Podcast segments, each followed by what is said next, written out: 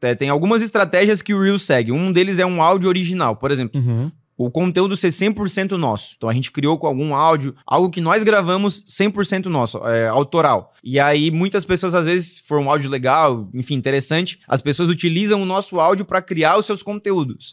E isso leva o nosso perfil para frente.